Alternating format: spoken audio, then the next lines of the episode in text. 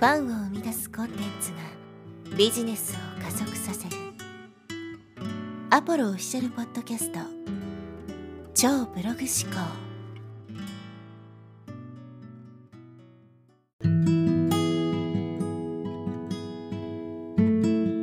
こんにちはアポロです、えー、今日のテーマはですね、えー、教えるだけで終わる人とリーダーとなる人の違いですね。についてお話していきたいと思います。インターネットで情報発信してる人の中にはですね、えー、まあ物を教える人っていっぱいいると思うんですけどそのただ教えるだけで終わってしまう人とそこからですねリーダーになっていく人っていうのは違いがあるわけですね。でこれからの時代はですねやっぱこのリーダーになるっていうことがすごく重要でやっぱりですねただ教えるだけで終わってしまうっていう人はですねちょっと生き残っていくのは難しいかなと思います。というのはまあ教えるだけっていうのはですね要するにまあ知識をまあ、発信してるだけなんですね。だから役立つ知識とかそういうものを発信できている時はいいんですけど、まあ、同じようなことをですねインターネットで情報発信してる人っていっぱいいるし自分よりも優れた知識とかノウハウとかねそういうものを出している人が他にいたらそっちに取られちゃうんですね。単純に自分の話を聞いている人はその自分っていうね個人のことが好きで聞いてくれてるわけではなくてそのまあ有益な情報が欲しいから聞いてるだけっていうことですなのでその、まあ、聞いてくれてる人見てくれてる人と自分とのこうアタッチメントを強くするっていうのが、まあ、重要になってくるわけですけどこのアタッチメントがあるかないかがこの、まあ、今後ですねリーダーとして、えー、まあこう活躍できるのかそれともただ教えるだけで終わってしまう人なのかっていうのが大きく変わってくるわけですね。なのでまあ最初のうちはですねこうインターネットで情報発信をする時は、まあ、ノウハウをこう、まあ、発信するっていうのもすごく大事なんですけどノウハウ一辺倒になると結局まあ心の距離が縮まらないわけですね。リーダーになる人とただ教えるだけの人の一番の大きな違いっていうのは心の距離なんですよね。そこどれだけその自分のねお客さんとかあるいはその、まあ、受講生の人とかそういう人たちと距離が近くなるのかってことが、まあ、大きなポイントになっていてただ教えるだけの人っていうのは、まあ、普通の、まあ、先生というかね先生とも言わないのかなこの場合は、うん、で終わってしまうわけですよ。例えばなどんな感じですかね。学校の先生例えば自分の話をですねすごく親身に聞いてくれる学校の先生がいたら多分その人のことをすごく信頼すると思うんですね。でも例えば塾の講師の人とかもう本当に勉強教えるだけみたいな人ってまあなんか役に立つなとかって思うけどもそこの人とじゃあ信頼してっていうのはね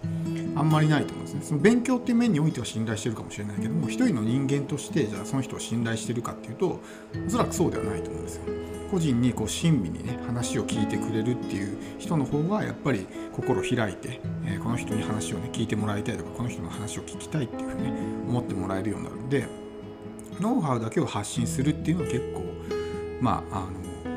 どこかで限界が来てしまうので必ずそういうですね自分の聞いてくれてる人見込み客の人とか読者の人とか視聴者の人と心距離を近くしていくってことを意識しながら情報発信をしていかないと、まあ、なかなかリーダーとしてですね今後、まあ、活動していくのは厳しいかなと思います。で僕もですね最近ちょっとメルマガでアンケートを取ってみたんですけど、まあ、なんでねこのメルマガを取ったんですかとかあるいはこのメルマガを取ってどういうふうに変わりましたかみたいなふうに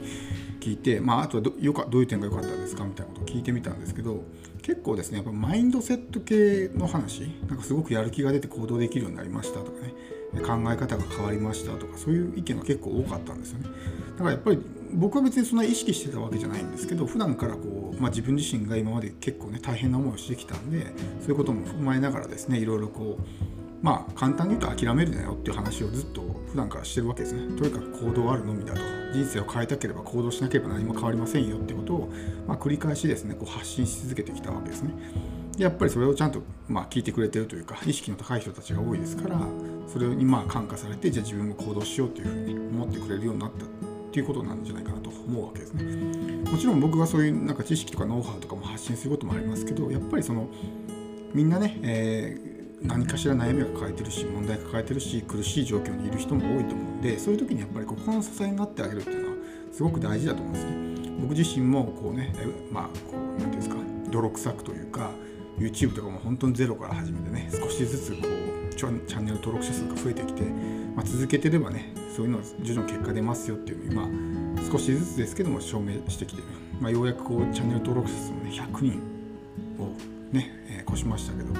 100人なんか少ないじゃんと思うかもしれないですけどでもまあ100人の人がねあこの人の話聞いてもいいかなってチャンネル登録ボタンを押してくれるだけでもすごいことだと思うんですよ。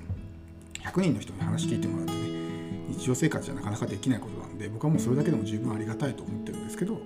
あ、そういうね、えー、状態からやってきてちゃんと行動したらね少しずつ結果って出るんですよとかブログとかもそうですよね。2年間毎日書き続けてやればね自然とアクセス数伸びてきますよとか、ま、そういうこともね言ったりとか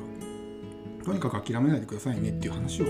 まあ、し続けてきたわけですね。でそういうところにやっぱ人ってこう心を動かされるのかなと思って単純になんかね、えー、こういうテクニックがありますとかねこういう知識がありますこういうなんかえノウハウがありますとかっていうだけだとふんそうなんだで終わってしまうしまあそのノウハウとかに興味がない人はそもそも聞いてくれないですねでもその悩みを抱えている人っていうのはほぼみんな持ってるわけですね。で辛い思いをしてる時ほどそういう勇気づけてくれる人に対してすごくやっぱ心を開くというかあるいはこう自分よりも辛い思いをしてる人を見たらあ自分はまだマシだなってこの人はこんだけ頑張ってんだから、ね、自分はもっと頑張ろうとかって思ったりできるわけですね。そういうところを見せるっていうのもすごく大事かなと思います。単純に、ね、学んだことをアウトプットするっていうだけでは不十分でそこからじゃあね自分が今どういう行動をしていてどういう思いでやってるのかっていうことがすごく大事かなと思います。まあその一番の違いはですね心の距離ですよっていうふうに言ったと思うんですけどまあ結構重要になってくるのはですね志があるかないかってことだと思うんですよ。人間ってその志っていうのに結構動かされたりするのでどういう人にですね魅力を感じるかっていうとやっぱり高い志を持った人ですね。世の中をいい方に変えたいとかそういうふうに何かこう世の中とか社会とかそういうねいろんな人を幸せにしたいみたいな高い志を持ってる人っていうのはやっぱり人がついてきますよね。もちろん全員ではないですけど。まあ大抵でもそういうことを言うと一定数のその反発勢力が生まれるんで、まあ、歴史上見てもそうじゃないですか。世の中を変えてきた人っていうのは敵もいっぱいいたわけだから当然そういうことを言うと反発を生むようなね足を引っ張ろうとしてくる人が出てきたりとかこう攻撃するような人が出てきたりとかっていうのは当然出てくるわけですけどやっぱり志のある人ってすごく魅力的に見えるんですよね。こういうふうにしたいです、もっと世の中を良くしたいっていうふうにね言ってるとやっぱり一定数の人はそれにね共鳴して話についてきてくれるわけですね。だから夢っていう言葉でもいいんですけど夢って個人的な夢の場合もあるんでなんかお金持ちになって世界一周旅行して、ね、豪邸に住んでこう高級車乗り回したりとかそういうのも夢っていう風になるんでそれだとやっぱり人はねなかなかついてこないですね。それはもう自分の個人的な夢でしょっていう話になるからそこにじゃあね、えー、自分もあなたに賛同しますってのはないと思うんですだけど志っていうもの世の中をもっと良くしたいみたいなそういうことを発信していると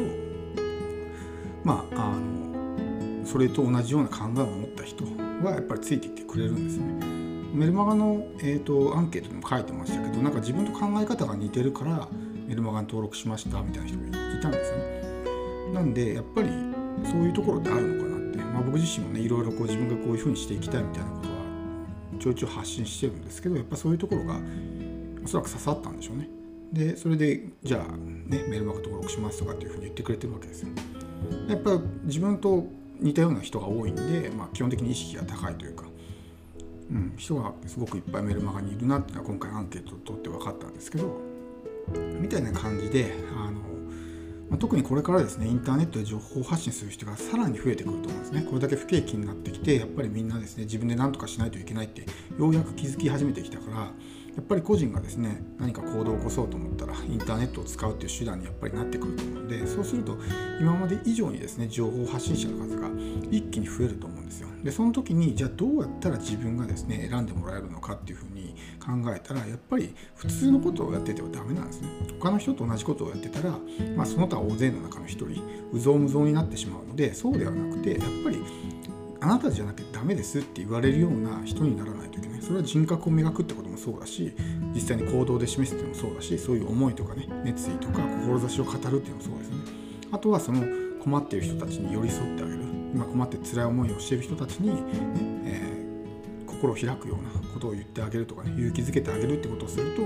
あこの人ならついていきたいってねいうふうに思えるわけですよ。だから後発種後発参入の人で自分なんかね何のスキルもないしとかね知識もないし経験もないし実績もないしって思うかもしれないですけどそういうところってやっぱり一つの武器になるんですね。今例えば大成功してるもう業界歴10年15年で大成功してる人たちってなかなかそういうことってできないんですよ。その初心者の気持ちがわからないとか今困ってね例えば借金まみれで苦しい思いしてる人たちに寄り添うことはできないとか。所詮、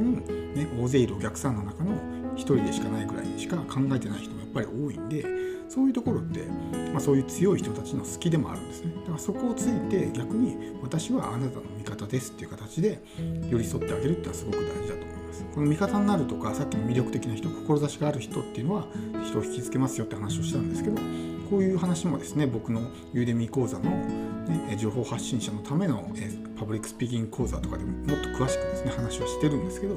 そういう風な人になると人間っていうのは心が動いてこの人についていこうという風になるんでまあ、初期のうちはですね学んだことをアウトプットするとかでもいいと思うんですけど、まあ、ちょいちょい自分のね思いとか考えとか例えばそういう何か学んだことに対してもこういうふうに言ってる人もいるけど自分はそうは思わないとかね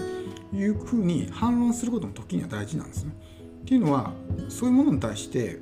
同意してない人もいるわけですよ。そうするとあこの人自分と同じ意見持ってるなって思って一気に距離が近くなるんですね。世の中の大半の人が A って言ってる中でいや自分は A とは思わない。私は B と思いますって言ったら B って思ってる少数派の人がこう近づいてきてくれるんですね。あこの人なんか自分と同じ意見持ってるなっていうふうに思って近づいてきてくれる。どっちを取りたいかですね。多数派に入ればただ埋もれる可能性もそれだけ多くなるんでそこはしっかりと考えておかないといけないんですけど僕は性格上なんかねそういうひねくれもんだからやっぱり普通にしててもやっぱそういうなんか多数派と反対なことを言ってしまったりするんですけど、まあ、そういうこともね、えー、大多数に嫌われても一部の、まあ、強烈なファンができればそれでいいので、えー、まあ、そういう意識を持っていかにこのうぞうむぞうにならないか大勢に埋もれないかってことをですね意識しながら情報発信をしていくことが大事かなと思います。